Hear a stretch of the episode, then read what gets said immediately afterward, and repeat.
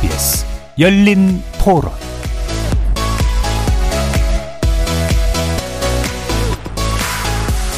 안녕하십니까. KBS 열린 토론 정준희입니다.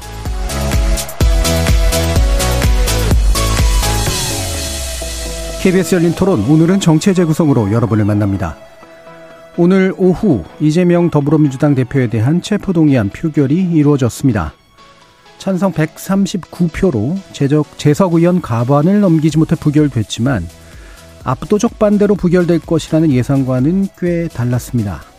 이재명 대표의 체포동의안 표결 결과가 가진 의미와 파장, 정치 재구성 일부에서 짚어봅니다. 2부에서는 또다시 불거지고 있는 정부 조직 인사 논란을 다룰 텐데요. 검경 수사권 조정 이후 신설된 국가수사본부 수장에 검찰 출신인 정순신 변호사가 임명됐지만 아들의 학교 폭력 사안이 드러나면서 하루 만에 낙마했기 때문입니다. 인사검증을 둘러싼 논란과 함께 국민의힘 전당대회 상황 2부에서 짚어보도록 하겠습니다. KBS 열린 토론 지금 시작합니다. 살아 있습니다. 토론이 살아 있습니다. 살아있는 토론, KBS 열린 토론. 토론은 라디오가 진짜입니다. 진짜 토론, KBS 열린 토론.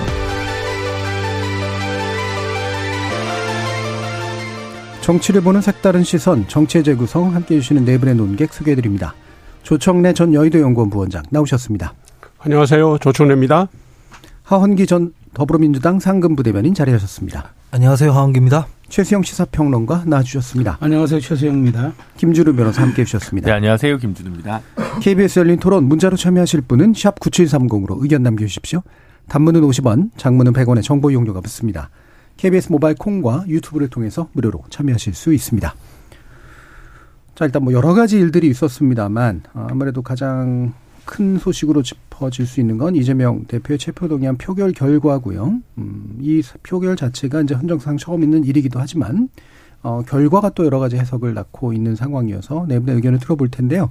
어, 먼저 최수영 시사평론가 네, 말씀 주실까요? 네 네. 뭐 저는 한마디로 표현한다 그러면 저도 뭐 예상 못했고요. 저도 네. 예상 못했고 지난주에 예상했던 것과 완전히 좀 다른 그 결과. 그러니까 뭐 부결은 전, 전 어, 전체적으로 부결은 예상했습니다만 이런 표결은 나올 줄 몰랐고 한마디로 표현하면은 이재명 대표가 아, 법적으로는 회사 기사 회생했지만 정치적으로는 저는 사망 선고를 받았다 이렇게 표현하고 네. 싶습니다. 그러니까 뭐 사망 선고라는 표현이 너무 격하지 않느냐 이렇게 말씀하시는 분도 있겠지만 실제로 지금 아마 내일부터 민주당의 분위기는 이, 이, 저 이재명 대표의 이 기사 회생의 생활을 두고 아마 극심한 내용에 빠질 것으로 생각하기 때문에 네. 이재명 대표가 오늘 사실상 정치적으로는 사망했다는 표현이 과히 그렇게 아, 과한 표현도 아닐 거라는 생각이 듭니다. 그 지금 사실 이재명 대표가 이런 걸 예상해서 아마 그 상당히 이제 내부 단속을 했던 것도 사실입니다. 그래서 그 사실 의원 개개인별로 혹시라도 이제 비명계로 그 얘기됐던 분들을 한 명 한 명 면담하고 이렇게 공을 들였고 조정식 사무총장까지 공천은 아무런 이상이 없을 거다. 시스템에 의한 공천하겠다고 네. 혹시나 모를 수 있는 어떤 친명계 의원들이 이제 비례대표 의원들이 비명계 의원들의 이제 지역구에 가서 활동하는 것들도 어 이제 우려를 불식을 시켰는데 그럼에도 불구하고 31표 가까운 이탈표가 나왔다.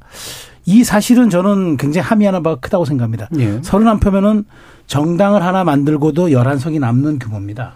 이 얘기는 뭐냐면 그동안 민주당 내에서 사실 굉장히 이재명 대표의 단일 대우에 대한 여러 가지 그 겉으로는 또 동의가 있었을지라도 속내로는 우리가 이 리스크를 안고 사법 이 사법 리스크를 안고 총선 치르지 못한다는 위기감이 네. 반영된 거고 최근에 이제 여러 가지 그 민주당의 지지도 하락도 아마 가만히 됐을 겁니다. 많은 민주당 의원들께서는 이 부분에 대해서 아 지금 뭐 아, 국민의힘의 전당대회가 있겠 있어서 뭐 보수의 과표집이 됐을 거라고 얘기하는데 호남이라든가 진보층에서는 그러면 진보가 과표집되지 않았습니까? 그러니까 네. 이런 얘기들은 설득력이 없었고 전반적으로 이 모든 총체적 위기감들이 의원들이 아마 기표소에 들어갔을 때 소신 투표를 할 수밖에 없었던 분위기를 만들었던 것 같고 음. 그 결과로 그 무효표 두 표 나와서 아주 그 논란이 됐던 표 있지 않습니까? 그런 어떤 기묘한 글자까지 나왔던 그런 네. 상황이 벌어졌던 것으로 저는 이해해서 아마 내일부터는 민주당의 그 향후 이제 어떤 그 상황을 둘러싼 극심한 어떤 그 내부 갈등 전개될 것이기 때문에 예. 이게 굉장히 이제 앞으로 이게 정치가 정말 살아 움직인다는 얘기가 오늘 같은 결과를 두고 했던 얘기 같다는 생각이 듭니다. 예. 아마 이탈표 31표라고 말씀하시는 건 이제 민주당 169석에서 반대표 138표니까 단순 계산했을 단순 때 계산에서 나왔던 그렇다는 거죠. 네, 거고 실제로 이제 그 어떤 구성인지는 이제 물론 네. 다양할 수도 있는 거죠. 근데 적어도 이제 30표 정도 이상은 어참 반대에 참 동참하지 않았다. 이제 이런 얘기로 해석해 주셨는데요. 하원기 부대변인 말씀 뭐 주시죠. 최소치로 해석하면 31표인데 그 뭐 왜 우리가 잘 알다시피 용해인 의원 같은 분은 앞장서서 체포동의안 부결시키라고 했으니까 저기에 만약에 그 표가 포함되어 있다면 31표 이상이 되겠죠. 예. 최대한 37표 정도 되는 거 아니냐 이렇게 추정들을 하고 있는데 물론 저도 예상을 못했고요. 뭐 부결이 된다는 건 예상을 했지만 이 용도까지 이탈표가 나올 거라고는 제가 예상을 못했습니다. 저는 뭐 정치적 사망 선고까지라고 말씀드리는 건 좀 과하고 뭐 시험대에 오른 건 맞는 것 같아요. 네. 이를테면 사실 이 이재명 대표에 대해 비판적인 입장을 가지고 있는 사람도 이 인신구속해서 뭐 수사를 받게 하는 게 옳으냐 이런 문제 의식은 있었던 것이고요. 그리고 이게 어 증언에만 의존해야 되고 물증이 없는 뇌물죄 같은 경우는 사실상 법원에서 영질, 영장실질 심사를 받으면은 그냥 나중에 무죄가 나오더라도 구속을 해놓고 시작하는 경우가 많다 이런 얘기들이 있더라고요. 그러면 정치에서는 나중에 무죄 나오는 건 별로 중요하지 않아요. 네. 지금 당장 구속되면 사람들은 범죄자로 인식하기 때문에 이번 한, 한 번은 부결을 시켜놓는 게 맞는 것 같다. 이런 입장들인 사람들이 굉장히 많았기 때문에 지금 뭐 당원들이 뭐 수- 소위 수박 색출이라고 하는 그분들조차도 과연 그분들이 가결표를 던졌냐 하면 약간 물음표가 있어요. 제가 네. 알기로는. 하지만 이런 의식들은 다 있었던 것 같아요. 그럼 이번에 부결시키면은 다음엔 어떡할 거냐. 그 다음엔 또 어떡할 거냐. 그러면 당 전체가 장외투쟁에서 검찰 독재에 맞선다. 이, 이 레토릭으로만 뭐 계속 끌고 갈 거냐.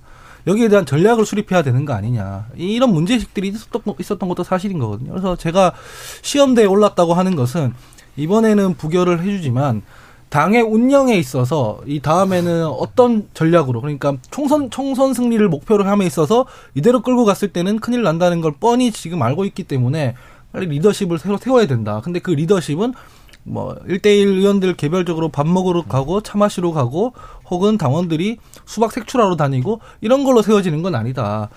의제를 제대로 설정하고 당의 방향을 제대로 가, 가져갈 수 있는 리더십을 세우라. 이 심판대에 올랐다. 저는 그렇게 봅니다. 예.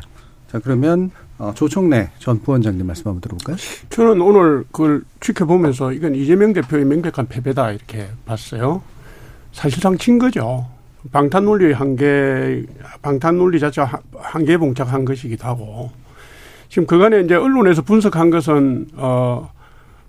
저 가결의 힘을 실는 표가 최대 122표다 이렇게 본 거 아니에요. 네. 그런데 오늘 이제 실제로 국민의힘에서 정찬민 의원은 구속 상태이기 때문에 출석을 못했고 그러면 121표 양양자 의원 무소속 양양자 의원을 국민의힘 쪽으로 붙이더라도 122표가 됩니다. 그런데 가결이 139표가 나왔다는 것은 거기에서만 17표 차이가 지금 났어요. 예. 반란표가 17표가 확인된 거고 그 다음에 기권과 무효표가 합해서 20표인데 저는 이걸 어떻게 보느냐 하면 반 이재명 세력의 실체가 수면 위로 올라왔다 이렇게 봐요. 예. 아, 이거는 이제 그간에는 침묵으로 혹은 뭐, 어, 균형으로 이렇게 해서 말 못하던 분들이 무기명 투표라는 창구를 빌어서 실제로 의사를 나타낸 건데 특히 이 기권표하고 무효표는 솔직히 지금 하 대변인 말씀하셨지만 이런 거 아니겠습니까?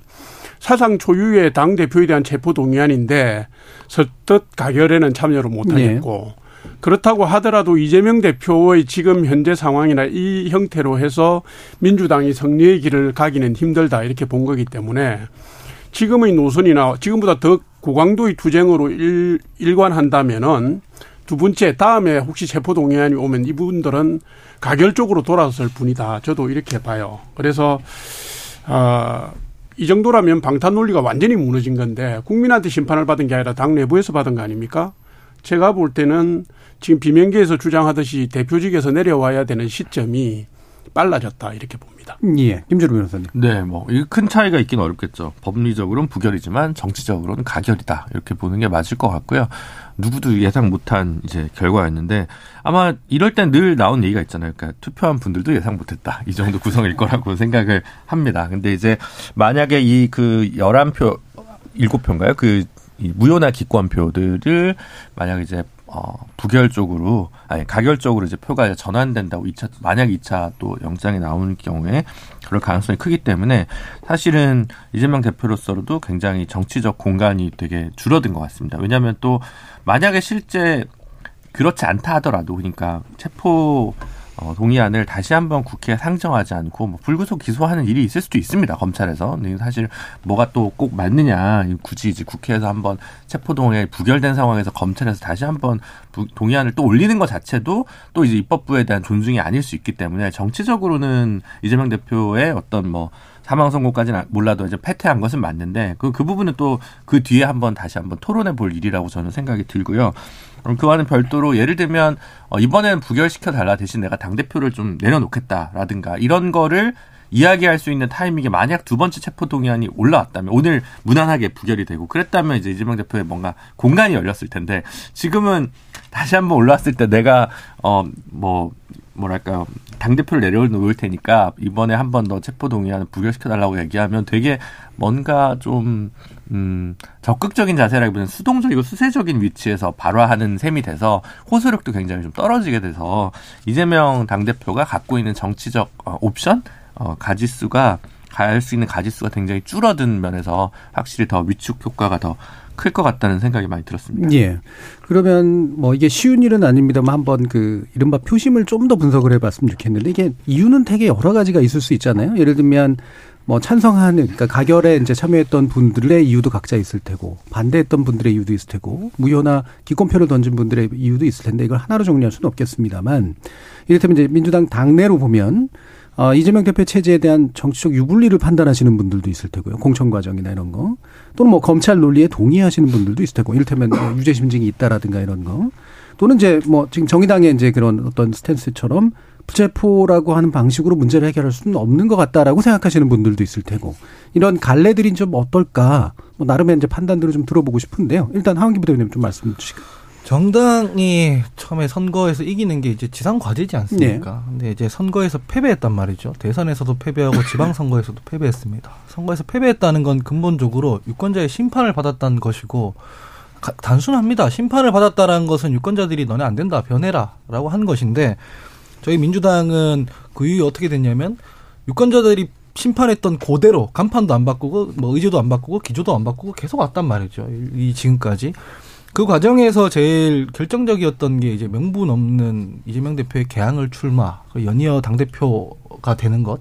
그러면은 저희가 대선 때의 간판이었던 그 간판을 그대로 달고 논조도 똑같은 상황으로 당을 계속 끌고 왔다는 겁니다. 유권자들 입장에서는 저당 안 변하네. 저당 뭐 반성할 줄 모르네. 이렇게 인식이 되기 때문에 그게 지금 뭐 당내에 있는 비명 반명을 떠나서 뭐 의원들이나 이런 분들은 불만이 가장 강했던 거예요. 사법 리스크보다도. 네. 사실 사법 리스크도 마찬가지인데 옛날에 김경수 지사 예를 들면 김경수 지사가 구속 수감된 채로 뭐 재판 받기도 했고 그 이후에 풀려 나와서 도정을 하면서도 재판을 계속 이어 나갔지만 막상 언론이나 정치권에 호명될 때는 사법 리스크로 호명되지 않았습니다. 왜냐면 음. 분리해서 대응을 했고 김경수 지사는 그 뭐 메가시티라든가 이런 큰 의제들 담론들을 얘기했기 때문에 주로 정치권에서 얘기될 때는 김경수 지사가 던지는 그 정책들로 호명됐거든요. 근데 지금 이 경우에는 사실 지금 당장 최성 평론가님께서 말씀하시는 것처럼 민주당이 얘기하는 건 오로지 검찰 독재에 대응한다 이거밖에 없기 때문에 잘 모르는 유권자 입장에서 봤을 때는 아, 저 당은 대선에서 패배했는데도 불구하고 저 당 내부를 지키는 것 외에는 아무것도 안 한다라는 비판에 직면하지 않습니까? 그럼 여기에 대해서 돌파할 수 있는 어떤 전략이라던가 뭐 비전이라던가 노선이라던가 이런 것들을 지도부에서 보여줬어야 됐는데 그런 부분이 부족했고 그렇기 때문에 사실 아까 전에 김준희 변호사는 얘기했지만 뭐 저는 이게 다음에 다시 체포동의안이 넘어왔을 때 어떻게 할 것이냐라는 게 이 부분에 대해서 대표로서 결단을 하고 뭔가 비전을 내놓지 않으면 다음엔 가결시킬 수도 있다 이런 시그널을 보낸 걸 수도 있다고 생각을 하기 때문에 계속 하던 대로 해오면 안 된다. 이게 뭐 당 내용이 있을 테니까 더 내부 결석을 단단하게 가져가야 된다. 이렇게 단순하게 접근하면 안 되고 총체적으로 우리가 한 지난 1년, 1년 6개월 동안 유권자들한테 받은 평가를 다시 한번 되돌아보고 좀 근본적인 변화가 필요하다 이렇게 봅니다. 예, 뭐 제가 표심이라는 표현을 썼었는데 뭐 지금 하 부 대변인 말씀 주신 건 그 결국은 이래 이재명 대표 체제로 뭔가 이렇게 불, 당과 이제 개인이 분리되지 않는 채 계속 나가는 것에는 문제가 있다라고 판단한 사람들의 어떤 목소리일 것이다라는 예. 짐작으로 일단 해석이 되고요. 어, 조부 원장님 어떠세요? 그 이제 민주당이 이재명 방탄 프레임을 본격적 본격적으로 그 프레임에 씌워진 게 작년 3월 대선 바로 직후부터입니다. 그죠? 그러니까 지금 거의 1년 정도 다 돼 가는데 이재명 구하기에 민주당이 완전히 올인하는 모습밖에 보여준 게 없어요. 그러니까 제가 민주당의 그 여러 가지 정치 행보라든가 이 부분에 대해서 말씀드리기에는 적절치 않겠지만 대개는 이제 당의 대표가 처음 되면 민생을 한 축으로 내세우고 그다음 총선 전에는 당 혁신 카드를 다른 축으로 내세우잖아요. 그죠? 근데 이제 민생이라는 것도 경제나 기업이나 국민 생활에 직접적으로 영향을 미치는 거를 강성으로 밀어붙인 것 외에는 예를 들면 윤석열 정부가 처음 출범했는데 정부가 국정과제로 내놨던 법안이 107개쯤 돼요. 그 중에서 통과된 게 아마 20개쯤인데 그 20개쯤 법안이라는 게 뭐냐 하면 예산 부수 법안으로 그것도 들어간 거고 나머지 40%는 아예 상임위에 상정조차 안 됐고 40개는 상정되고 계류 중인 상황입니다. 그러니까 민주당이 자신의 목소리를 유지하는 부분까지는 이해한다 치더라도 새 정부의 국정과제와 관련된 민생법안에도 협조하지 않았고요. 그다음에 이재명 대표가 들어선 지 7개월, 8개월 다 돼 가는데 당 혁신의 목소리가 전혀 안 들려요. 그죠? 그러다 보니까 이게 이제 어, 지금 이재명 대표의 사법 리스크도 있지만 총선 체제에 대한 불안감이 민주당 내에서 짙게 깔려 있다. 이렇게 보는데 지금 돌아가는 걸 보면 민주당이 앞으로 무슨 행, 어떤 행보를 할 것인가 보여줬던 모습 그대로 보여줄 거라고 생각합니다.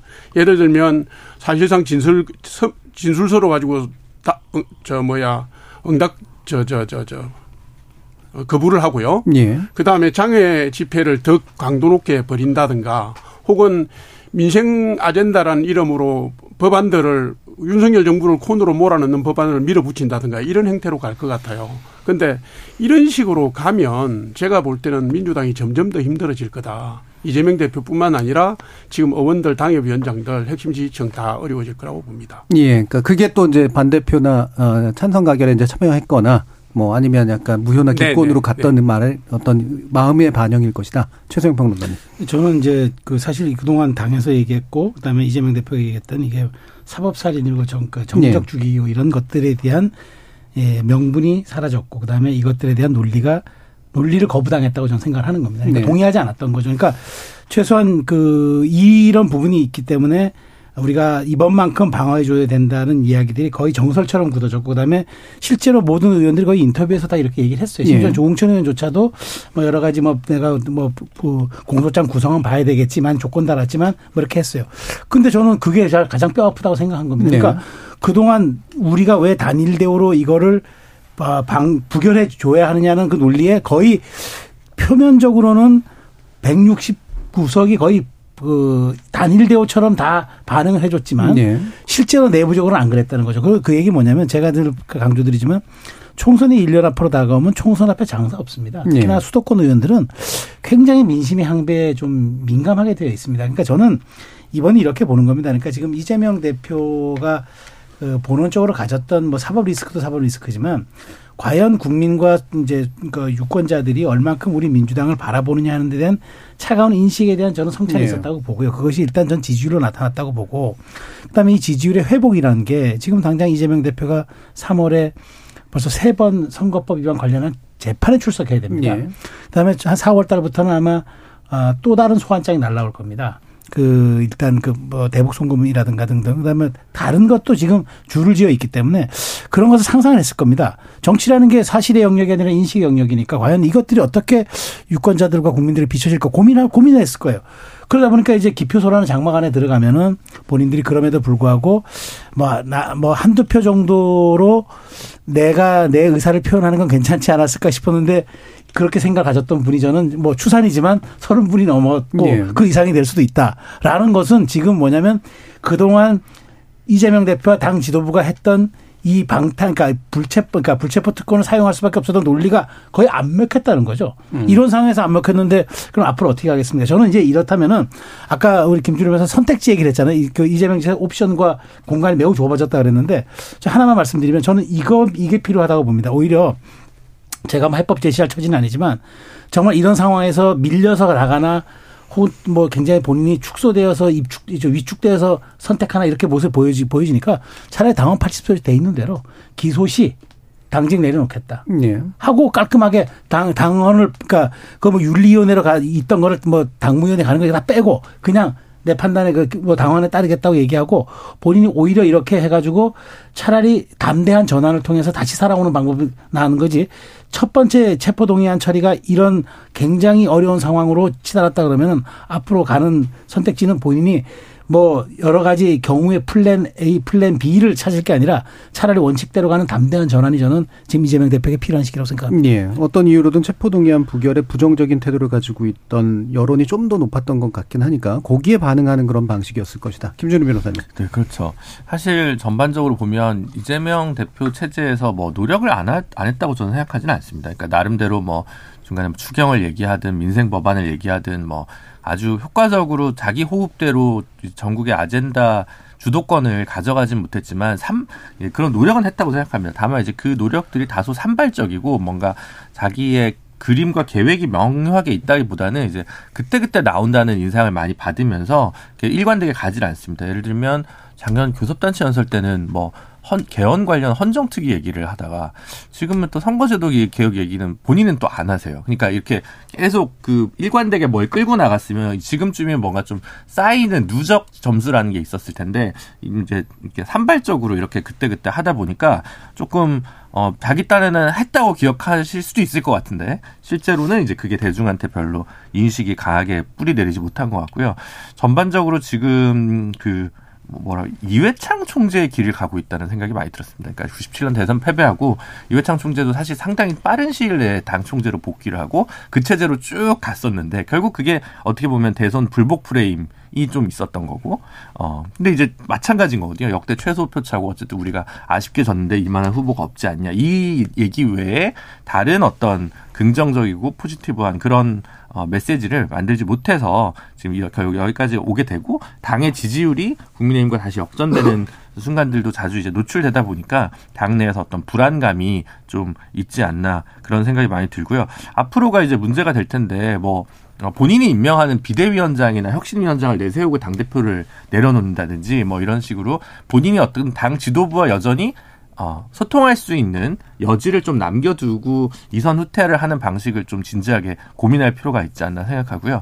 오히려 이제 그게 지나가고 나면 고민은 어, 국민의힘 쪽이 될 거라고 생각합니다. 그동안에 이제 이재명 대장동 리스크로 쭉 전국 주도권을 놓지 않을 수 있는 손쉬운 길을 택했는데 만약 이재명 대표가 이선으로 후퇴를 하게 될 경우에 이제는 정말 국정 운영으로 가지고 심판을 받아야 되거든요. 근데 이제 그동안 또 거기에 대해서는 계속 어, 의석수가 안 돼서 그렇다라는 이야기만 계속 언제 언제까지 어, 반복할 건지 그걸 넘어서는 통치력이나 정치력, 소통과 협치는 왜 여당이 보여주지 못하는지라는 시험대가 다시 이제 올라오게 될것 예. 같아서 저는 그 부분에서 이제 국민의힘에게 또 새로운 도전 과제가 생겼다라고 생각됩니다. 그러니까 네. 저는 중심 전선을 얘기하는 거예요. 이를테면은 뭐 이재명 대표가 민생 뭐 의제 뭐 아무것도 안 했다. 혹은 뭐 국민의힘이나 윤석열 정부에서 하는 걸 발목만 잡았다라는 건 사실이 아니고요. 왜냐면은 국민의힘 윤석열 정부가 취임하고 나서 6개월 동안 한 일이 뭐였냐면 의회에서 이준석 대표 쫓아내는 거 말고 실제 한 게 없어요. 아무리 이재명 대표가 뭐 사법 리스크가 있다고 하더라도 야당 대표인데 여서 야대 상황에서 협조받으려면 만나야 되거든요. 그런 거 모습 뭐 저- 정부에서 보여준 게 없어요. 그렇기 때문에 이건 뭐 이재명 대표가 정부에서 뭘 열심히 하려고 하는데 발목만 잡아서 이렇게 됐다라고 하는 건 사실이 아니고 다만 이런 거예요. 그런 상황에서도 사실 얼마나 많이 비판받았는데 윤석열 정부가 그 상황에서도 전선을 잘 못 그었어요.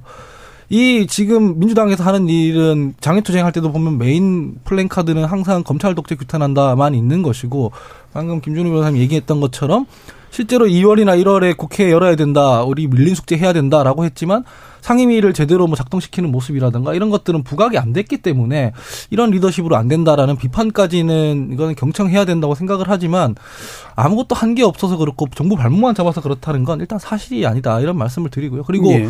당원 80조를 작동시키는 건 제가 봤을 때는 반대예요. 왜냐하면 그렇게 이때까지 검찰 뭐 수사가 탄압이고 부당하다고 했는데 검찰이 기소했다는 이유로 그거 당원 8조 작동시키면 이때까지 민주당이 했던 주장들이 다 모순이 발생하는 거거든요. 그래서 이런 경우에는 그 어떤 제도로 인해서 그 힘으로 대, 대, 뭐 대표를 내려와라 하는 것보다는 대표가 결단할 수 있는 공간을 열어주는 게 맞다. 만약에 대표가 물러나는 게 민주당에 도움이 된다고 생각하는 사람이라도 그렇게 정치적 결단의 영역으로 남겨두는 게 맞는 것 같다라는 생각이 듭니다. 예. 그러면 이 얘기를 좀 더 해보죠. 그러니까 결국에 이제 아까 이제 최소영 평론가님은 이제 당헌 80조를 발동시키고 어 담대하게 이제 이재명 대표 스스로가 나서서 이제 해법을 제시하는 게 맞다.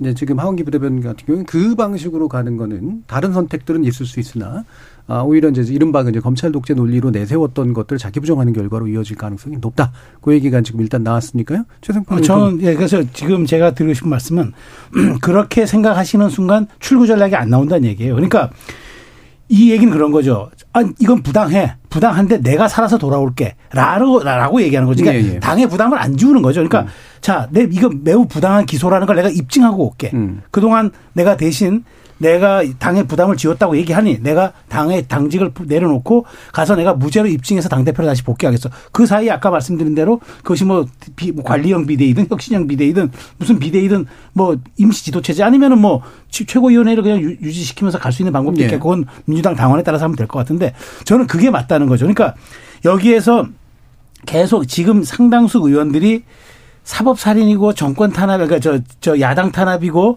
정적 죽이기가 아닙니다라고 한 서른 명 이상의 의사를 표현했는데 그게 맞, 끝까지 맞다고 그 당원까지 내가 그 등에 기대 가지고 안, 안 하겠다? 그럴 수는 있어요. 그럴 수는 있는데 그러면 언제 출구 전략을 짭니까? 차라리 아까 얘기했는데 다른 선택지보다는 당당하게 이게 내가 무리한 기소고 부당한 기소고 이게 검찰이 나 정말 나를 다 타겟으로 했겠던 삼류 소설임을 내가 입증하고 오겠다라고 얘기하면 정말 그게 바로 유인태 의원이 얘기했던 아마 그런 정말 담대한 그 전환이 그 제안일 수도 있고 좀 전환일 수도 있는데 어쨌든 그런 식으로 출구 전략을 짜야 당도 좀 모양새를 갖추고 그다음에 이, 대, 이 대표가 만일 살아 돌아온다면 저는 그것으로 인해서 저는 이재명 대표를 넘을 수 있는 리더십은 없다고 보는데 그건 예. 이제 이- 이재명 대표한테 달린 거죠. 근데 이미 이런 시그널이 왔어요. 당내에서. 근데 여기에서도 나는 모르 쇠하고 가겠다? 그럼 당을 정말 무책임하게도 혼돈으로 끌고 가는 거니까 뭐 제가 그 민주당 걱정을 하는 것이 아니라 정말 대한민국 정치 실종이 더 심화될까봐 드리는 말씀인데 저는 이재명 대표가 이런 식의 반응 전 오히려 이게 저는 합리적 출구 전략이 아닌가 싶은 거예요. 그래서 예. 이제 제가 리더십에 어, 심판대에 올랐다고 하는 것이고 그거를 이제 당 대표가 개인적으로 뭐 판단하거나 결단하거나 하는 게 아니라 제도에 의해서 작동되면 이게 이준석 대표 그 나갈 때랑 비슷하게 돼요. 사실은 이게 지금 사실 선출된 당 대표인데다가 실컷 뭐 검찰에 탄압한다고 했는데 예. 이거 지금 뭐 기소됐으니까 이제 80조 동원해가지고 작동시켜서 내려보낸다? 이런 되게 안 좋은 선례가 남기 때문에 최성 평론가님 말씀하신 건 전 일리가 있다고 생각합니다. 왜냐하면 하던 대로 갈 수는 없다는 지금 시그널이 나온 거 아니겠습니까? 그래서 이런 부분들에서는 당의 어떤 집단 지성을 모아서 대표한테 공간을 열어주는 방향으로 논의를 해야 된다. 이걸 꼭 뭐 지금 이 문제 제기를 하면 다 수박이고 색출해야 되고 이런 분위기로 가서는 큰일 날 것 같다라는 위기의식 정도는 저도 있습니다. 예, 김준호 변호사. 근데 저는 사실은 그 뭐 또 보도에 검찰은 그냥 불구속 기소할 수도 있다는 거잖아요. 네. 그래서 어떻게 될지는 잘 모르겠는데 어 유인태 전 사무총장은 그냥 실질 심사 받고 설사 구속이 되더라도 무죄를 정말 자신한 그 살아 돌아오면 더 서사가 쌓이기 때문에 네. 그런 도전 정도는 해줘야 된다라고 이제 말씀하시더라고요. 이제 어떻게 보면 되게 담대한 결단인데 이제 어, 그런 방안도 고민해 볼 필요가 있을 것 같거든요. 저는 사실은 오늘 뭐 한동훈 장관이 뭐 혐의 사실에 대해서 쭉 얘기를 했고 이재명 대표가 거기에 대해서 반박하는 걸 쭉 얘기를 했는데 저는 아직도 사실은 이 문제에 대해서 이재명 대표의 어떤 유죄를 확신한다는 생각을 가져본 적은 네. 별로 없습니다. 개인적으로 법률가로서 그냥 그런 생각이 들었다는 거고요. 다만 이제 이게 긴 싸움이 되겠죠. 사실 음. 어떻게 보면 이 정권 내내 이 재판을 가지고 이제 네. 얘기가 될 텐데 또 재판이 한두 개도 아니고요. 그렇지만 어, 그 싸움을 이제 갈 수밖에 없는 이제 이재명 대표로서는 더 이상 답이 없는 것 같고요. 만약에 이제 이 과정에서 물론 뭐 다음 총선에 이재명 대표가 또 출마할지 안 출마할지는 저는 잘 모르겠습니다만 지금까지 검찰의 호흡대로 끌려가면서 반응을 하나 하나 하는 거에서 본인 중심으로 좀 본인의 문법과 리듬으로 이 좀 형세를 바꿔내는 어 그 뭐랄까요 계획이 분명히 필요해 보입니다. 예, 조부 원장님. 뭐 정당이라는 게 다 그 가운데 있으면 자, 자신들의 모습을 객관적으로 보기는 힘들죠. 국민의힘도 국민들이 볼 때 부족한 점이 많이 있을 거라 생각합니다만은 그걸 전제로 해서 제가 민주당에 대해서 한 말씀 드리겠습니다. 지금 이제 이재명 대표의 사법 리스크와 별개로 이재명 대표 체제가 출범한 뒤에 이후에 민주당을 보면 사실은 아까 제가 민생하고 핵심 논쟁 부분을 얘기했는데 혁신 논쟁은 지금까지 한 번도 없었고요. 민생도 별게 없었다고 제가 말씀드린 부분에 대해서 우리 하 대변인께서 이제 반박을 하셨는데 지금 민생 과제도 자세히 보시면 문재인 정권 시즌 2입니다. 추경 문제라든가 그간에 이재명 대표가 공격적으로 내놨던 안들이 예산 부수 예산을 크게 그러니까 안고 가야 되는 그런 사안이거나 혹은 문재인 정권 때도 내놓지 않았던 법안들을 더 과격하게 추진한다든가 이런 부분이었어요. 제가 드리고 싶은 말씀은 요지는 이게 일반 국민들이 볼 때 뻔한 길을 가고 있다는 겁니다. 예를 들어서 체포동의안 부결 문제도 이재명 대표가 걸려 있으니까 노웅래원 부결로 갔잖아요. 그죠? 만약에 이재명 대표권이 없었으면 노웅래원 체포동의안 부결이 됐겠습니까? 저는 의심을 가지는 것이고요. 당헌 80조 부분도 그렇습니다. 뭐 윤리 심판은 의결을 거쳐서 뭐 해야 된다 이 얘기인데 사실은 조정식 사무총장이 해당이 안 된다고 먼저 자기가 윤리 당 저 저 윤리 심판은 아니라 당무위원회 당무위원회 를 대표하는 것도 아닌데 그렇게 뭐 해당이 안 된다고 미리 선제적으로 말씀을 하신 데다가 이재명 대표가 걸려 있으니까 지금 라임 사건에 걸려 있는 기동민 의원이라든가 이수진 의원도 당직 사퇴를 해야 될 이유도 혹은 당이 강요할 이유도 없어지는 거예요. 그렇게 뻔한 형태의 정책 결정들을 계속 하다 보면 국민들이 염증을 느끼고 피로도를 느끼는 거거든요. 그래서 이 모든 것의 중심에 이재명 대표의 논란이 있다라는 거예요. 객관성을 유지할 수도 없고 공정성을 유지할 수도 없다. 따라서 당이 제대로 굴러가게 하려면은 제가 볼 때 민주당 지도부가 이 문제에 대해서 논의해서 어떤 해법을 만들어내야 된다. 이 얘기를 제가 하는 겁니다. 네, 저는 이제 뭐 부원장님 말씀에 이제 뭐 어느 정도 동의되는 부분은 있지만 이 부분은 이견이 좀 더 큰것 네. 같아서 왜냐하면 객관적인 지표를 보면 어, 문재인 정부의 집권 후반 지지율이 윤석열 정부보다 높습니다. 그러니까 문재인 정부 시즌 2라고 얘기를 하면 무슨 얘기지라고 이제 국민의힘에서 하기가 좀 얘기하기가 좀 어려운 문제가 이제 남는다는 거죠. 예를 들어 문재인 정부가 못한 부분은 이제 과도하게 마지막에 추미애 장관 시절에 검찰 개혁이 좀 더 너무 어 들어간 부분이나 아니면 부동산 정책의 실패 요 부분이 이제 사실 제일 크게 작동한 거고 특히 이제 막판에 LH 사태까지 불거지고 그게 이제 대장동이란 키워드가 연결되면서 이제 부동산 문제로 이반된 민심이 되게 이제 컸던 부분인데 나머지 부분에서는 아직 뭐 한 정부의 평가는 좀 더 긴 시계를 놓고 봐서 해야겠습니다만 뭐 당장에 이제 문재인 정부에서 했던 정책을 연속감 있게 민주당이 추진한다고 해서 그것만으로 뭐 지지세가 이반되거나 확장성이 떨어진다고 저는 네. 생각하지는 않습니다. 그래서 그건 좀 이재명 대표 개인의 어떤 합법 리스크 문제가 좀 과도하게 부동산 문제와 어, 교직되면서 이제 일어난 어떤 시너지, 부정적 시너지가 있다고 저는 생각을 하는 쪽이어서 그래서 오히려 이제 민주당 쪽에서 지금 뭐 검찰 개혁 부분에 대해서는 얘기를 좀 줄이고 뭐 이렇게 그 다음에 어, 부동산은 지금 뭐 금리 변화로 인해 가지고 오히려 지금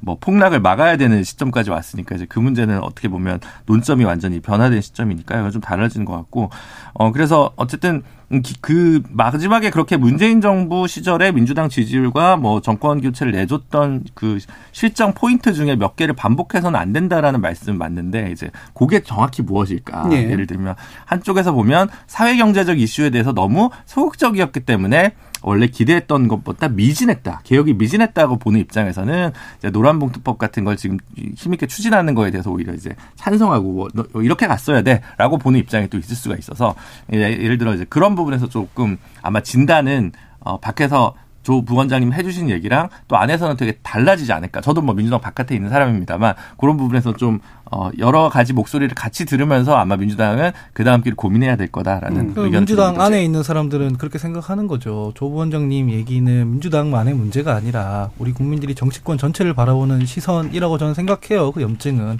가령 이런 건데 우상호 비대위원장 시절에는 국민의힘이랑 정당 지지율에서 역전 혹은 거의 동률에 가깝게 해놓고 나왔습니다. 근데 윤석열 정부가 어 지지율이 20%대로 떨어지거나 30%대로 떨어지거나 이럴 때도 민주당이 왜 반사이익조차 얻지 못하는가에 대해서 고민을 해야 되는 거지. 민주당의 중심에 이재명 대표가 있고 뭐 국민들의 반대 방향으로 가고 그러면은 윤석열 정부나 국민의힘은 뭐 국민의 의사와 정, 정 똑바로 그 의사를 반영하는 방향으로 가고 있기 때문에 지지율이 그렇겠습니까? 그건 아니라고 저는 생각을 하고요. 이재명 대표도 어쨌든 선출이 됐으니만큼 그 선출이 됐으면은 본인이 그 이전에 선거에서 졌을 때의 평가와 다시 당대표로서 선출받았을 때의 평가가 양립하는 거 아니겠습니까? 그럼 나는 당대표로서 할 때는 대선 주자 때와는 다른 모습을 좀 보여줘야 하는데 너무 당이 전체가 방탄이라는 프레임에 호적 호적 됐기 때문에 이렇게 됐다고 저는 생각을 해요. 그래서 지금 의원들은 지금까지는 뭐 이 선출된 당 대표니까 부결시키고 도와주고 뭐 하고 있었지만 리더십은 제대로 네가 세워야 된다. 이런 시그널을 준 거다라는 말씀을 제가 반복적으로 드리는 근데 지금 지지율을 자꾸 결부시키시는데 국민의힘이 부족한 점이 있는 거는 국민의힘이 해결하면 됩니다. 그죠? 제가 드리는 말씀은 야당 대표는 원탑이에요. 여당 대표는 대통령이 있고 여당 대표가 있지만 그럼 이재명 대표 체제로 민주당이 흘러갔으면 이재명의 민주당이라고 처음에 공언도 했잖아요. 그러면 뭔가 다른 게 있어야죠. 제가 드리는 말씀은 이재명 대표 체제가 되고 난 뒤에 방탄 프레임 말고 이재명 대표의 민주당이 예를 들어서 집권당일 때 민주당하고 어떻게 다른지 이 부분들이 한 번도 제시된 적이 없고 하다못해 그 흔한 혁신 논쟁이나 뭐 공천을 이 방법으로 하겠다라든가 라든가 아니면 뭐, 어, 지난번에 그 정기국회 때 민주당이 7대 법안 내놓고 국민의힘이 10대 법안 내놨잖아요. 그때 중점 법안 중에 겹치는 부분은 뭐 협의해서 가겠다라든가 민생을 이렇게 풀겠다라든가 이런 좀 더 적극적이고 공세적인 부분들이 있었으면 좋았겠다. 이 아, 아쉬움을 제가 말씀드린 짧게만 반론 드리면 그런 건 했습니다. 뭐냐면 대선 때 공통 공약 같은 거 추진할 테니까 좀 협의 협의하자 했는데 국민의힘이 안 했습니다. 근데 오늘 어쨌든 오늘 어쨌든 이제 국가보훈처는 부로 격삭이 됐고 재외동포청도 이제 오늘 통과가 됐잖아요. 여성가족부 신설 폐지 부분에서 이제 여야 합의가 안 된 건데 그래서 이제 국가보훈처가 이제 부로 격상되니까 또 검찰 출신 장관이 한 명 더 나오게 되는 박민식 전 의원이니까 여기 있어서 아, 이 검찰 독재 그 프레임을 왜 이렇게 자처하실까라는 생각도 예. 예, 좀 들었습니다. 그러니까 이게 결국 지금 대립되는 게 그러니까 이재명 대표가 이재명 대표의 정치력으로 어 현재 난국을 돌파하면서 왜 어, 대안으로서 계속해서 우뚝 서지 못했는가? 그건 결국 본인의 역량의 문제다라고 보는 시각과 반대편에서 이렇게까지 그 파트너로 인정하지 않을 때 집요하게 이제 공격을 해낸 것을 어떻게 솔직히 막아낼 수가 있냐라고 이제 보는 그런 시각도 아마 다를 텐데요. 자, 최소영 평론가님 마지막으로 일부 마무리하면서 네. 말씀 이 부분은 사실 뭐 닭이 먼저냐 달걀이 먼저냐의 네. 논쟁과 그건 흡사한 논쟁이라 사실 뭐 제가 보기에 뭐 어느 쪽도 책임으로도 자유롭지 않습니다. 네. 왜냐하면 사실은 뭐 여당 입장에서 협치에 대해서 너무 무관 지금 무관심하게 한 건 그건 사실은 저 의회주의 실종을 가져온 건 맞고 그다음에 민주당이 솔직히 말씀드리면은 원래 대선은 한 표를 줘도 진 거잖아요. 그럼 지면 바로 그다음에 오는 게 성찰과 혁신이 나와야 되는데 네. 그게 나오지 않았던 것도 맞습니다. 그런데 둘 다 어찌 어찌 보면 그래서 늘 하던 말대로 적대적 공생관계가 아니었냐는 이런 음. 비판에서 자유로울 수가 없는 거고요. 사실 그런 점에서 저는 이재명 대표의 이번 판결이 아 이번 판결이 아니죠. 이번 표결. 표결이 예. 이번 표결이 저는 뭔가 각 당이 다시 정치적 셈법을 하게 되는 타이밍은 되지만 이게 저는 오히려 외부에서 또 왔던 혁신 요인이 돼가지고 예. 총선 전략도 고민하면서 그 차제 당의 혁신까지도 같이 한번 음. 논의되는 그런 좀 외부적 충격 요인이 되는 것 예. 같 은데 그렇게 좀 됐으면 좋겠습니다. 예. 적대적 공생 네. 구도가 무너지는 네. 그런 계기가 됐으면 좋겠다. 그럼 네, 양당이 좀 달라질 네. 것이다. 자, 심경영 님이 이번 표결로 방탄 논리가 무너졌으니까 이제 민주당은 방탄 정당 프레임은 적어도 벗어난 것 같네요. 라는 말씀 주셨고요. 0828 님은 민주당은 다수 야당으로서 민생과 국가적 현안보다는 대선 이후 이재명에 의한 이재명을 위한 당으로 활동해 왔습니다. 이제라도 반성해야 할 것 같습니다라는 의견도 주셨습니다. 자, 일부 이재명 대표에 대한 체포동의안 표결 결과에 대해서 좀 들여다봤는데요. 이어지는 2부에서는 이제 국민의힘 사항과 함께 아, 최근 국수본 뭐, 어, 수장의 서, 어, 선임 과정에서 생긴 논란들 한번 또 짚어보도록 하겠습니다. 여러분은 KBS 열린 토론과 함께하고 계십니다. 토론이 세상을 바꿀 수는 없습니다. 하지만 토론 없이 바꿀 수 있는 세상은 어디에도 없습니다.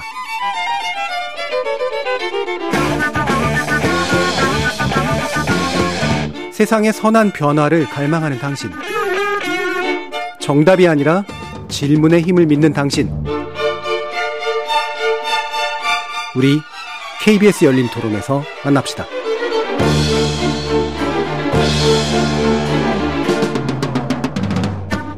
KBS 열린 토론 월요일 코너 정치의 재구성 최수영 시사평론가 김준우 변호사 조청래 전 여의대 연구원 부원장 하헌기 더불어민주당 전 상근부 대변인 이렇게 네명네 분과 함께하고 있습니다. 자 일단 먼저 어 정순신 국가수사본부장 후보로서 원래 지명됐던 분의 이제 낙마에 대해서 어, 이야기를 나눠볼 텐데요.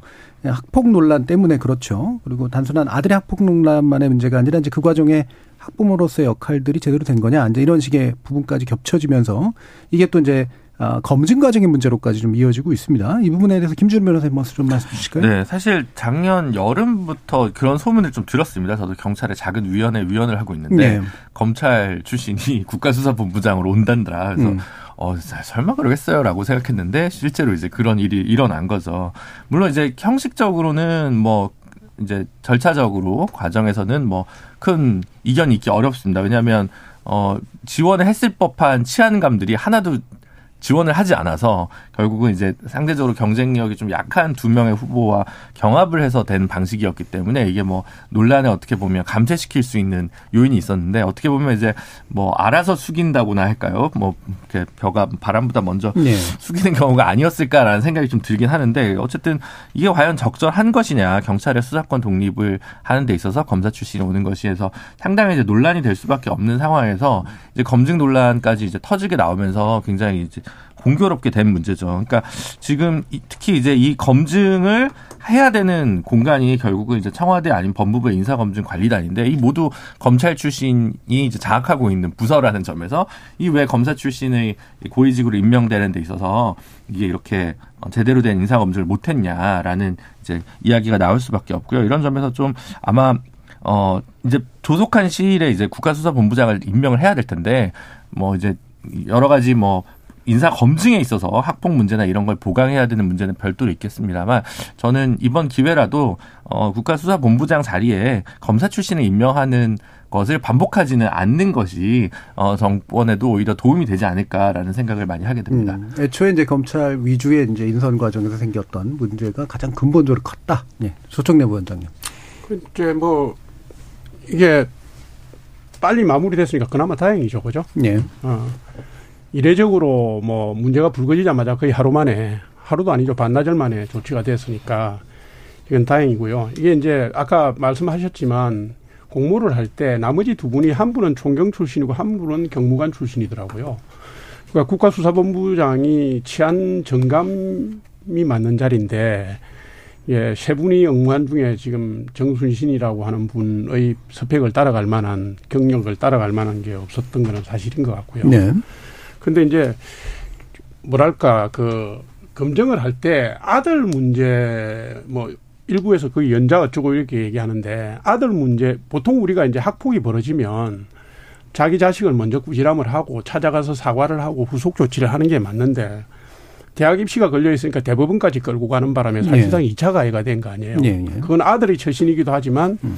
부모가 잘못 처신한 거기 때문에 이거는 응당 본인이 책임을 져야 되는 게 맞고 부적격이다. 이렇게 음. 제가 말씀을 드릴 수 있어요. 근데 이제 이게 이제 검찰 출신이 가는 게 맞느냐 이 얘기는 지금 사실 국가수사본부장 남구준 초대 본부장이 있을, 있으면서 시스템이 안착되고 조직이 안정화된 건 맞지만 죄송한 얘기지만 굵직굵직한 사건들을 어, 제대로 처리한 2년 동안 그런 사례가 있었냐면 별로 없었거든요. 국가수사본부가 이게 출범한 지가 얼마 안 됐지 않습니까? 그러니까 금수완박 때문에 검찰 수사권이 이제 그 경찰로 넘어가면서 만들어진 건데 이 수사 역량의 네트워크를 제대로 만드는 것, 그다음 검찰과의 협조망을 구축하는 것 이런 재반의 상황을 보면은 제가 볼 때는 어, 지금 시기에는 이게 이제 공모를 하는 취지에 맞게 뭐 어느 어, 출신은 안 된다, 어디 출신이 해야 된다 이런 식의 소모적인 논란은 별로 도움이 안 된다고 봐요. 예. 요번에도 경찰 내에서도 검찰 출신이 오는 거를 반기는 그런 여론도 있었거든요. 음. 결국은 제가 볼 때는 시스템의 문제고 사람의 문제다 이렇게 봅니다. 예. 그럼 혹시라도 공모 과정에서 사실은 이제 왜 디자인된 거다라고 하는 그런 이제 의심들이 있는 거잖아요. 결국에는. 그러니까 검찰 출신들이 예. 약긴 하니까 그런 뭐 의혹이 나오는 거는 저도 뭐 예. 당연한 거라고 봐요. 그런데 이제 인사 검증 과정에 서 보면은 이게 대통령실에 인사기획관실이 걸려 있고, 그 다음에 대통령실에 공직기강 비서관실이 걸려 있고, 그 다음 법무부 인사정보관리단이 걸려 있고, 경찰까지 걸려 네. 있는 거거든요. 근데 이게 이제 요 네, 네 군데의 인사검증 협조망이 내가 볼 때는 아직은 최적화되지 않은 것 같고, 음. 어, 그렇다 하더라도 검사 출신들이 인사 라인에 너무 과, 과대하게 들어가 있는 것은 바람직한 건 아니라고 음. 봐요. 그래서 음. 인사 업무를 오랫동안 본 분들이 들어가서 균형을 맞춰주는 게 필요하다. 이- 이런 문제의식은 갖고 있습니다. 예. 최성 평론가. 네, 저는 뭐 사실은 이 문제가 원래 불거진 거는 좀 전에 두 분 말씀하신 것처럼 검찰 출신이 경찰 조직에 수장을 맡는 게 맞느냐라는 논란이 벌어졌는데 하루 만에 이제 논란이 다른 논란으로 접어들었죠. 예. 그래서 앞에 논란은 사실은 음. 이게 이제 논란이 그 좀 논쟁이 됐어야 할 부분이고 사실 거기에 대해서 저도 일부 순기능도 있지만 또 역기능도 있어요. 예. 왜냐하면 이 정순신 변호사라는 분이 공판과 수사를 두루 경험했던 전문가 맞거든요. 예. 그럼 국가수사본부의 그런 리더십과 그런 어떤 자기의 경험이 이식되는 것도 좋은 거죠. 그런데 온 천하가 검, 검찰인데 또 경찰까지는 검찰 수장이 와야 되냐 이 논쟁도 있을 수 있어요. 예. 근데 이거는 한번 좀 우리 사회에서 한번 걸러가는 걸러갈 수 있는 논쟁이 됐으면 좋겠는데 음. 하루 만에 사그라들고 그 학폭 논란으로 이제 아들 문제로 가는 바람에 그랬는데 저는 어쨌든 좀 당황스럽긴 했지만 그럼에도 불구하고 저는 이 정부가 아직은 그래도 그 이 문제 해결 혹은 이 위기 관리 능력은 아직은 좀 괜찮다 싶은 거는 우리가 사실은 뭐 제가 늘 강조합니다마는 정치에서는 이슈보다는 이슈를 다루는 태도가 중요하다고 네. 저늘 얘기하지 않습니까? 근데 이제 이게 이게 불거졌는데 그래도 어쨌든 28시니까 거의 하루 만에 그러니까 만 하루를 넘기지 않는 선에서 사의 처리 사의 사의 표명이 되고 이제 그 이제 처리가 됐는데 저는 그런 그나마 국민 눈높이에 맞게끔 그래도 이 윤석열 정부가 들어서 했던 인사들 중에 철회를 하는 것도 굉장히 빨랐고 이례적으로 예. 그래서 그런 점들은 저는 국민 눈높이에서 그나마 좀 부합하려고 하는 노력이 있었다는 생각이 들고 저는 이제 그 검증 기능에 대해서 말씀드리면 예. 그러니까 사실 이거는 너무 허술하게 짝이 없어요. 왜냐하면 인사정보관리단이 1차 검증하고 다시 이제 용- 용산 대통령실을 보내서 공직기관에서 2차 검증해서 다시 또 내려오고 이런 과정을 거치는데 중간에 경찰이 세평을 합니다. 예. 그럼 이 세 가지가 다 작동이 안 됐다는 얘기예요. 그러니까 그 문, 문항 자체도 허술하게 짝이 없잖아요.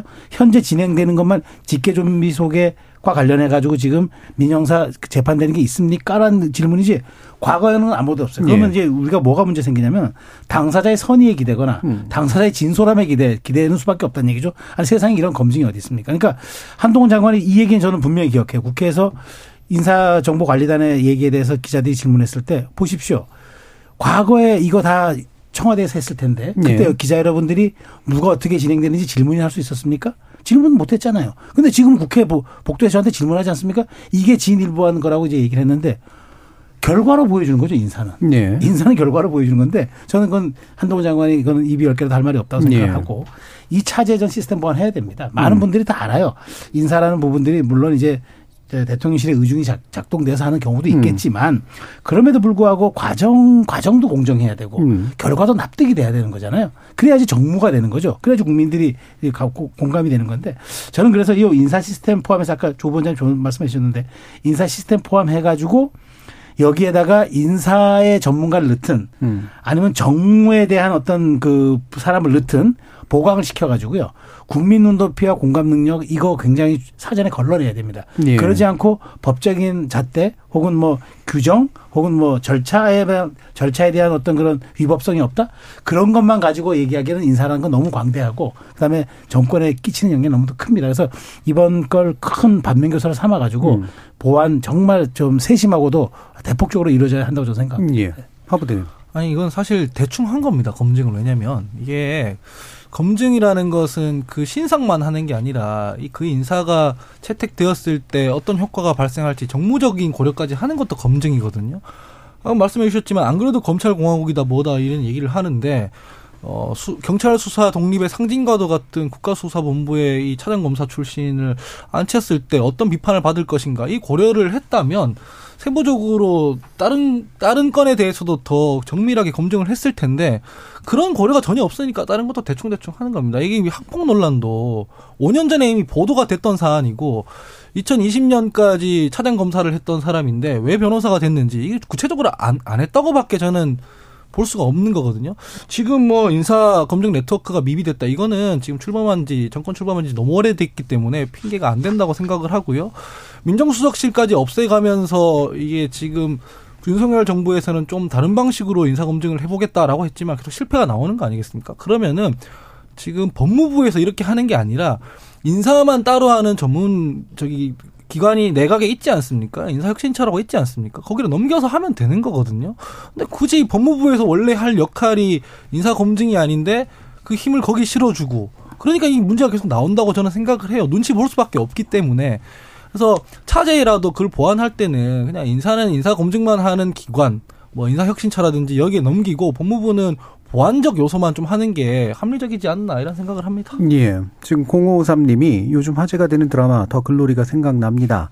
이건 상상이겠거니 했는데 정순신 사태를 보면서 드라마가 현시구나 하는 탄식이 듭니다. 라고 말씀 주셨고요. 유튜브에서 제담님이 인사 참사긴 하죠. 근데 자신의 아들을 성인이라 실질적으로 남이라는 사람이 대표를 든 당이 뭘 말할 수 있겠습니까? 라고 또 다른 반론을 주셨습니다. 또 9356님은 그래도 인사 변화가 보입니다. 축구 대표팀 새 감독은 검사 출신 아닙니다. 라는 말씀도 주셨습니다. 자, 그래서 인사검증 시스템에 이제 뭐 이게 진일보한 게 아니라는 점을 이제 그 방금 또 최소영 평론가님도 말씀을 주셨고 그 결함이 드러나고 있기 때문에 인사검증단이라든가 이런 시스템 어떻게 바꿀 거냐? 자, 김준일 변호사님. 그러니까 저는 아직은 이게 시스템의 문제인지, 시스템이 물론 이제 구축이 되어 가는 과정이기 때문에 뭐 좀 너른 시선으로 봐줄 수 있는 부분도 있겠습니다만 꼭 시스템의 문제라기보다는 그러니까 이미 낙점된 인사를 네. 날리기에 부담이 컸을 거다라는 음. 것과 이제 그런 얘기도 나오더라고요. 그 당시에 이 정순신 검사가 검사장 못딴 것도 이 아들 문제가 논류돼서 그랬던 거 아니냐라는 얘기 세평이 나오는데 그러면 적어도 검사 출신들이 인사 라인에 전부 다 장악하고 있으면 이건 이 사건 알고 있었을 거란 말이죠. 그럼 적어도 다른 보직에 있는 고위직이면 이걸 못 걸러낸 거는 이해가 가는데 음. 이건 자기 식구니까 세평이 자기들이 뻔히 아는 부분인데 이걸 못 잡으면 그건 이건 팔이 안으로 굽었다는 거기 때문에 이건 시스템을 초과하는 인적 구성에 어 이- 단일성이 파생시킨 문제라는 예. 점에서 아까 이제 최재형 평론가님 말씀이나 조 부장님 말씀도 그런 것 같습니다. 인사 라인 부분에 있어서 전반적으로 좀 다양한 인사들이 들어가서 이 검증을 좀 폭넓게 하거나 과단성 있게 다른 이야기를 할 수 있는 사람들이 좀 배치가 돼야 온전한 인사가 될 수 있지 않냐. 뭐 그런 점에서 좀 접근해야 될 거고 물론 이제 앞에 하원기 부대변인 말씀하신 대로 이제 이게 왜 법무부에 가 있냐. 그럴 거면 인사혁신처에 가 있지. 저는 그 부분에 대한 설명을 사실 이 정부가 제대로 내고 있지는 못하다고 생각합니다. 그래서 예. 그 부분도 뭐 장기적으로 바뀌어야 되겠지만 일단은 검사 인사를 이런 식으로 계속하는 부분을 더 이상 반복하지 않아야 하기 때문에 그 부분이 아마 음 어떤 특단의 조- 조치가 좀 필요하지 않나. 최소한 이쯤 되면 한번 뭐 인사 비서관이든 공직기관 비서관이든 이런 건 검찰 출신 아닌 사람으로 좀 임명하는 정도의 시그널은 대국민에게 좀 보내줘야 좀 국민들이 어느 정도 좀 수용할 수 있지 않나라는 생각을 합니다. 예, 애초에 법무부에게 가 있는 게 문제다. 뭐 그럴 수도 있겠으나 이제 일단 적어도 현재로서의 핵심적인 문제는 인적 구성의 단일성 문제가 좀 더 큰 것 같다. 자, 말- 그렇습니다. 그 원래 우리가 인사를 할 때는 순혈주의를 탈피해야 된다고 네. 얘기를 하잖아요. 그러니까 그 개방성과 다양성이 사실 인사의 요체고 사실 어찌 보면 좀 폭넓게 보면 정치의 요체기도 하죠. 네. 그런데 지금 이렇게 이제 검사 출신들이 전부 이렇게 모든 요소 요소와 그다음에 인사 시스템의 어떤 그런 혈맥들을 다 장악하고 음. 있- 있으면 아무래도 더 순혈주의적인 요소들이 가- 더 강화되겠죠. 이런 점들은 당연히 저는 개선해야 된다고 보고요. 그리고 제가 말씀드렸다시피 청와대에서 과- 과거에는 다 이제 그 경찰 인력도 파견받고 다 해서 민정수석실이라는 쪽에서 거- 검증했잖아요. 그래서 저는 간 건 잘했다고 봐요. 법무부에서 인사 예. 인사의 전문가들만 모여서 거- 거르는 각 부서에서 파견 받아가지고. 근데 제가 드리는 말씀은 이제 1년이 다 돼가면 성과를 내야 되잖아요. 음. 근데 성과가 별로 잘했다는 성과보다는 물론 뭐 인사라는 게 흐르는 뭐 물과 같아가지고 잘 가면은 잘 원래 안 보이는 거고 네네. 원래 삐그덕 삐그덕 소리 났을 때 비로소 잘못한 걸 지적하는 음. 게그 인사의 관행이긴 하- 하지만 그렇다 손 치더라도 최소한 지금 뭔가 성과라고 할 음. 만큼 우리가 공감하는 그런 것들보다는 오히려 잡음이 좀 많았기 때문에 그렇다면 거기에 기능에 걸맞는 보완이 이루어져야 한다는 거죠. 그런 거 예. 그 인사정보관리단 뭐 제가 말씀드린 대로 뭐 인사검증단으로 가든 인사혁신처로 가든 그거는 그 중요한 문제가 아니라 갔을 때 고유의 기능을 할 수 있게끔 그 역할과 그 권한들을 보장해 주는 거. 음. 그리고 거기다가 아까 제가 말씀드린 뭐 정무라든가 인사라든가 전문가들을 좀 보강시켜내서 그들의 목소리를 정확히 반영내는 것. 음. 이게 운용의 묘에서 굉장히 중요한 건데 그런 것들이 아니라 그냥 말로만 뭐 더 뭘 보강하고 하는 건 저는 의미 없다고 보고 음. 보다 보다 좀 그런 것들이 좀 반영되는 구조로 열린 구조로 가야 이 인사 문제는 해결될 수가 있는데 이런 부분에 대해서 제가 보기에 는 한 번쯤 좀큰 음. 틀에서의 고민을 할 시점도 오지 않았을까라는 생각이 듭니다. 예. 조 부원장님. 뭐 아무튼 뭐 음. 어, 문제점을 지적하는 부분은 겸허하게 받아들여야 된다고 보고요. 구멍이 난 거니까 예. 이거는 뭐 기책 사유가 분명히 있는 거니까 뭐 가려서 들을 얘기는 아니라고 봅니다. 모든 의견을 다 수렴해서 가야 된다고 보는데 보통 이제 우리가 볼 때 인사 검증이라는 게 평판 검증이 있을 수 있고 능력 검증이 있을 수 있고 행적 검증이 있을 수 있습니다. 그죠? 근데 평판 검증이나 능력 검증 이런 것은 인사 혁신처에서도 할 수가 있습니다. 예. 그런데 행적의 검증 부분은 사법 체계나 공안 기관을 통하지 않으면 어려운 경우가 있을 수 있다. 예. 그래서 민주당 일각에서 인사혁신처나 뭐 이런 데로 옮기는 걸 말씀을 하시는데 지금 민정에서부터 이를 옮겨오는 과정도 복잡했는데 새로 방법을 모색하기는 좀 어렵지 않겠느냐 네. 이런 생각을 제가 갖고 있고요. 그다음에 문제 이- 아, 윤석열 정부가 출범한 이후에 인사검증과 관련해서 중요한 기준 중에 하나가 적법한 검증을 하겠다는 것이었어요. 음. 법적 테두리 내에서의 검증.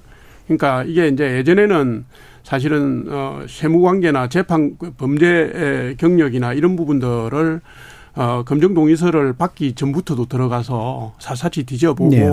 뭐 그렇게 해서 사실 문제를 최소화한 측면이 있습니다만은 윤석열 정부가 이 부분들을 법적 테두리 내에서 내에서 하겠다고 하고 또 어, 검증 동의서를 받아서 가는 그런 부분이 있기 때문에 이런 식의 악재가 돌출하는 걸 막지를 못한 측면이 있는 것 같아요. 그래서 이 부분은 어쨌든 간에 어, 메뉴 인사 매뉴얼을 새롭게 하든지 아니면 뭐 자기 자기 그 검증 진술서 있잖아요. 그 부분에다가 법적인 제한을 더 가하든지 해서 제도적이고 법적인 부분들을 보완해서 가면 동일한 실수는 나오지 않을 거다 저는 이렇게 예측합니다. 예, 적어도 행적, 과거 행적을 들여다보는 데는 상당한 조사력과 이제 뭐 수사까지는 아니지만 그런 것들이 필요하기 때문에 그래서 현재 체제 안에서 어, 좀 더 인적 다양성 부분을 좀 더 고려하는 것들이 필요할 것 같다. 하부대변인.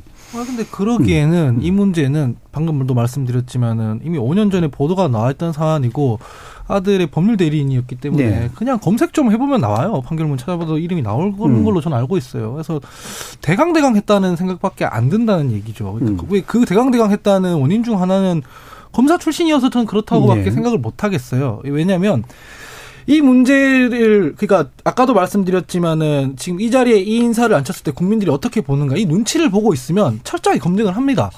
이건 지금 국가수사본부장에 이분이 앉는 게 맞는가? 지금 안 그래도 검찰공화국이라는 얘기를 네. 듣는데 이 눈치를 전혀 안 받은 거 아니겠어요? 그러니까 음. 임명을 했던 건데 이 정도로 눈치를 안 보면은 검증을 제대로 하겠느냐라는 거라서 이게 아까 인사 검증 동의서 얘기를 하셨지만 그 검증 동의서 받고도 제대로 안 하면은 뭐 일테면 아까 인적 구성이 너무 기- 경직돼 있기 때문에 그냥 대충 봐주듯이 하면은 소용없는 거거든요. 이게 법이 어떻게 돼 있든 제도가 어떻게 돼 있든 그렇기 때문에 그 눈치를 안 볼 수 있는 사안에 어떤 그런 식으로 나눠서 가야 되기 때문에 계속 법무부에서 이런 식으로 뭐 검찰들 우대하듯이 할 거면 차라리 전문 기관에 넘겨놓고 거기서 받은 걸 토대로 대통령이 그 자료를 토대로 판단을 하면 될 문제라고 생각해요. 근데 지금은 글쎄요. 한동훈 장관이 하고 있는 이 상황에서 그냥 이게 될까라는 생각이 들어요. 지금 처음부터 아니지 않습니까? 인사 문제 불거져 나온 게. 근데 저는 이번 인사에서 좀 특이한 건 좀 그런 것 같아요. 이분이 김만배 변호인이었어요. 예. 이건 김만배 씨가 오히려 위축될까? 자기의 의- 의- 비리권을 알고 있는데 이 사람이 네. 수사의 책임자로 가서 음. 또 새로운 먼지 털이를 하지 않을까부터 해서 아니 상식적으로 좀 이상하거든요. 이런 네. 사람을 국가수사본부장으로 앉힌다는 게 음. 저는 이제 그 부분에서도 일단 뭔가 감성이나 그 긴장감이 좀 무뎌진 부분이 있지 않나라는 생각을 좀 하지 않을 수가 없고 어 그다음에 이제 이 이 어쨌든 이 다음이 중요할 것 같습니다. 왜냐하면 국가수사본부장이라는 자리가 경찰에서 법률상 그 탄핵의 대상이 될 수 있는 사람은 경찰청장이랑 국가수사본부장 두 명입니다. 예. 네, 딱두 명뿐이에요. 그 정도로 높은 자리고 사실 실질적으로 그렇다면 치안정감 일곱 자리 중에서 넘버 원이라는 얘기고 경찰 경찰의 넘버 투나 다름없는 자리라는 건데 그런 자리에서 이렇게 무리하다고. 근데 사실은 이제 어떤 얘기가 나왔냐면 다른 치안정감 자리와 달리 이 자리는 임기가 보장된 자리입니다.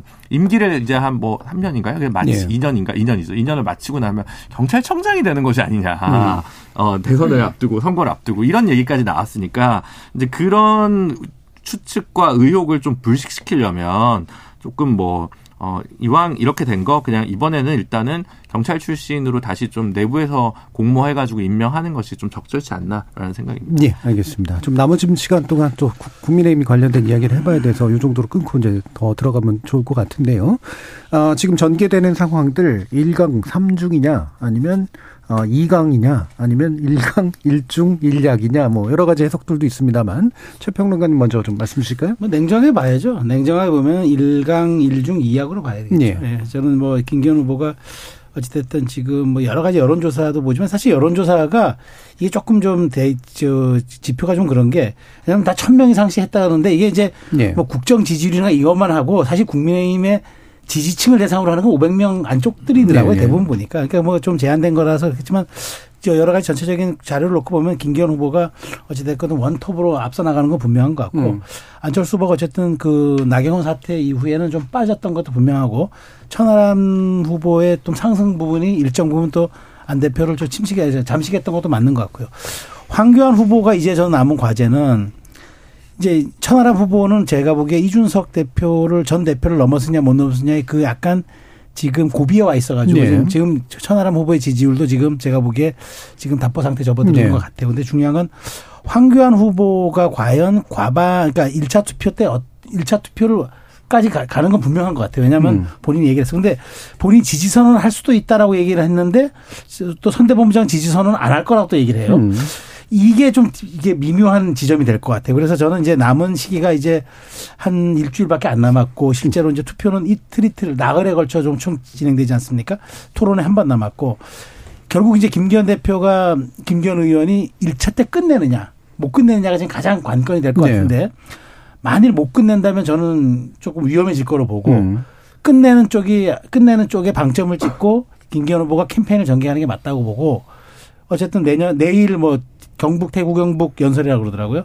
막 나경원 의원도 같이 이제 출동해서 지원한다는데 김기현 의원 입장에서는 총력을 걸었고 그다음에 네. 일주일 사이에 어찌됐건 부동산 투기 의혹에 대해서는 네거티브 관리해야 됩니다. 왜냐하면 지금 이게 지지층에는 크게 영향을 주지 않는 것 같지만 이게 만일의 결선 가잖아요. 결정해서 양자 대결 구도가 될 경우엔 이게 발목을 잡을 수도 네, 있어요. 전 네. 그래서 요 정도 지금 선이 지금 국민의힘에 제가 음. 보는 관전평이다 예. 말씀드리겠습니다. 김기현 후보가 2차는 없다는 생각으로 총력으로 결전을 하지 않으면 안 되는 상황이다. 예. 저는 뭐 1강 3중이라고는 보는데 음. 그것보다도 제가 제가 좀 보면서 흥미롭기도 하고 걱정도 되는 게 같은 당을 하려고 하는 게 맞나 하는 생각이 요새 들어요. 네. 이게 네거티브랑 이 정도가 제가 저도 정당인이지만은 저 정도로 하면 같은 당 못 하거든요. 이거 앙금이 반드시 남아요. 네. 정치라는 것도 사람이 하는 일이기 때문에 저렇게까지 치고 나와서 과연 황교안 후보랑 김기현 후보가 나중에 이게 이게 봉합이 될 것인가? 그리고 천하람 제가 참 좋아하는 이 천하람 후보가 공천 어떻게 하겠다고 명단까지 걸더라고요. 예. 그러면 끝나고 나서 과연 살아남을 수 있을까 이런 걱정이 될 정도인데 음. 김기현 후보가 지금 이런 상태에서 만약에 이 당권을 잡고 나중에 이 사람들을 잘 아우를 수 있는 어떤 비전이라든가 정책 전략이라든가 이런 게 없으면 누가 하든 이거는 당이 깨지는 거 아닌가 하는 생각이 들었어요. 만약에 결승에 가서 이게 이변이 일어나서 뭐 김기현 후보가 아닌 다른 사람이 한다. 그러면 과연 대통령실에서 이걸 가만히 놔둘까 이런 걱정까지 들더라고요. 그래서 좀 예. 경, 경쟁을 하는 건 좋은데 음. 이거는 좀 국민들 보기에 눈살이 찌푸려지는 거 아닌가 하는 음. 포- 지점에 포인트를 두고 저는 관전하고 있습니다. 예. 걱정에서 진심이 몇 퍼센트 차지하고 계십니까? 아 저는 여기서 제가 천하람 위원장 얘기한 거는 다 진심이고요. 예. 나머지는 아 제가 이런 생각을 정치인이 하면 안 되는데 아 제발 어, 1강으로 이렇게 쭉 가서 김기현 후보가 그냥 잡았으면 좋겠다는 생각을 합니다. 예. 자, 김재료 변호사님. 아, 저는 이제 그 메시지에 뭐 뭐가 부족하냐라는 걸 중심으로 좀 보고 있는데 김기현 대표 TV 토론회 하는 걸 보면 안철수 대표한테는 어 10년 동안 매일 이별하며 살지 않았냐. 어 통합이 부족하다. 이 얘기를 하는 거고 음. 어 황교안 대표한테는 어, 지난 총선 망한 게 누구 때문이냐 이런 얘기를 주로 해요. 그러니까 뭐 천하람 위원장이야 뭐 별로 이제 정치 이력이 짧으니까 공격할 게 별로 없고 이제 주도권 토론에서 별로 질문을 안 하죠. 1등 후보가 네가티브만 하는 경우를 제가 참 보기가 어려운 것 같아요. 네. 본인이 이제 그래 뭘 하겠다라고 하면 대통령의 의견을 듣겠다 외에는 이제 아무 얘기가 안 남는 거예요. 그러다 보니까 계속 좀 대가 약하다는 얘기를 듣게 되는 게 아닌가. 원내대표로는 충분하지만 당대표로는 좀 약한 게 아닌가라는 이미지를 좀 그러니까 그걸 불시키는 확신을 유권자들한테 TV 토론을 통해서도 줘야 되는데 그걸 못 주고 있는 것 같아요. 네. 게다가 심지어 보면 그게 그 뭐 바이든 날리면 얘기를 자초해가지고 약간 오히려 스스로 위난을 자초한 좀 그런 부분이 김기현 전 원내대표한테 있었는데 어쨌든 TV 토론을 전반적으로 보면 끊임없이 모든 질문이 어 답변을 그 print out 된 걸 보고 읽- 읽습니다. 대독 대표 같으세요. 그래서 아니 그 저는 그 방송사도 이상하게 스피드 퀴즈라고 하는데 질문은 다 이미 노출이 되고 그냥 20초 안에 답변을 하는 거더라고요. 그래서 이게 무슨 순발력을 보겠다는 건지를 저는 음. 도저히 이해하기 어려운 그런 TV 토론이었는데 어쨌든 그러다 보니까 가장 그 카메라를 보고 얘기를 많이 하는 게 천하람 저 어, 후보고 그 다음이 안철수 그다음 황교안 후보 비슷하고요. 그 김기현 그 전 원내대표 김기현 후보 같은 경우는 주도권 토론에서 답변할 때 빼고는 계속 그냥 프린트를 읽는 방식이니까 이게 뭐 위기 관리한 방식이라고 얘기할 수도 있겠습니다만 그 부분이 이렇게 압도적으로 여러 군데서 도와줌에도 불구하고 결선을 갈 수도 있다라는 불안감을 조성하고 있는 게 아닌가. 그럼 마지막에 그런 메시지를 좀 준비해야 되지 않나라는 생각이 많이 들었고요. 이거 이 안철수 대표나 아니면 이제 천하람 위원장이 2등을 할 것 같은데 결선을 갈지는 잘 모르겠습니다만 음, 이분들도 지금 어, 공천 혁신 외를 넘어서는 뭔가 아젠다나 대국민 호소력 있는 얘기를 좀 못 던지고 있는 것 같아요. 음. 그래서 이제 마지막 일주일 그리고 TV 토론이 한 번 남았죠. 예. 그 과정에서 무엇을 좀 체계적으로 김기현 그 후보의 발목을 잡아준 건 황교안 후보의 역할이었고 지금 2, 3등 하고 있는 이 후보들이 그 다음 뭘로 나갈 거냐 공천 혁신 말고 그 메시지를 선취하는 사람이 2등을 좀 성공적으로 안착하지 않을까 싶습니다. 예. 조성래 부원장님. 이제 두 분이 걱정해 주시는 건 너무 고맙고요.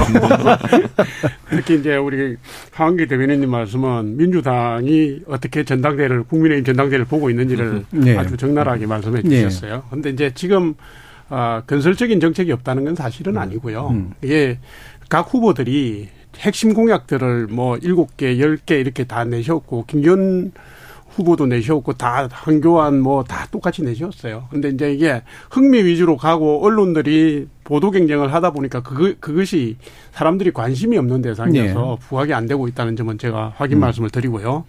지금 이제 울산 땅 문제가 초미의 관심사가 됐는데 잘 아시는 것처럼 지금 국민의힘 전당대회 당대표 경선의 흐름 여론조사를 보면 땅 문제가 제기된 이후에 변동이 거의 없습니다. 오히려 세 차례 토론회를 거치면서 김기현 후보의 어 그 약진세가 더 두드러지고 2위인 안철수 후보와의 간격도 더 벌어졌어요. 그래서 지금 어 네거티브는 그러니까 선거인단 국민의힘 핵심 지지층이 원하는 답은 아니다. 예. 뭐 네가티브에도 불구하고 흔들리지 않는다 이렇게 보시면 맞고 지금 2, 3위 경쟁이 벌어지고 있는데 어 이게 이제 천하람 후보가 약진을 하는 것은 안철수 후보 표를 뺏어가는 겁니다. 그죠? 그런데 한교안 후보가 뭐 2, 3%, 3, 4% 올라가는 거는 어디에서 빠지는지를 모르겠어요. 음. 여론조사를 아무리 자세히 봐도 저는 그걸 읽어내지를 음. 못하겠는데 어쨌든 지금 각 후보들이 약진하면서 가장 지지율이 흔들리고 있는 게 안철수 후보고 안철수 후보는 김기현 후보를 견제하다가 뒷마당을 내준 꼴이 지금 돼서 어 양쪽에서 압력을 받고 있거든요. 천하람 후보하고. 네. 그래서 이런 추세대로라면 제가 볼 때는 지금의 흐름이나 추세를 뭐 객관적으로 말씀드리면 꺾기는 힘들겠다. 예. 그리고 어 책임 당원을 추구로 하는 선거인단의 특징이 우리 여기 다 정당을 아시니까 말씀드리는데 보통 선거 일주일 전쯤 되면 예. 국, 국회의원들하고 당협위원장들이 입장을 정하고 그게 밑으로 책임 당원들에게 전파가 되지 않습니까? 그래서 지금의 그 지지율의 흐름대로 큰 악재가 없다면 가다가 쏠림 현상으로 더, 더 쏠리는 걸로 갈 거다. 알겠습니다. 그래서 결선 투표로 안 갈 수도 있겠다. 예. 자, 이제 KBS 열린 토론 월요일 코너 정치 재구성 이 정도로 정리할까 하는데요. 오늘 함께 계신 네 분, 김주루 변호사, 최수영 시사평론가, 하원기 더불어민주당 전 상근부 대변인, 조청래 전 여의도 연구원 부원장 네 분 모두 수고하셨습니다. 감사합니다. 감사합니다. 저는 내일 저녁 7시 20분에 다시 찾아뵙겠습니다. 지금까지 KBS 열린 토론 정준이었습니다.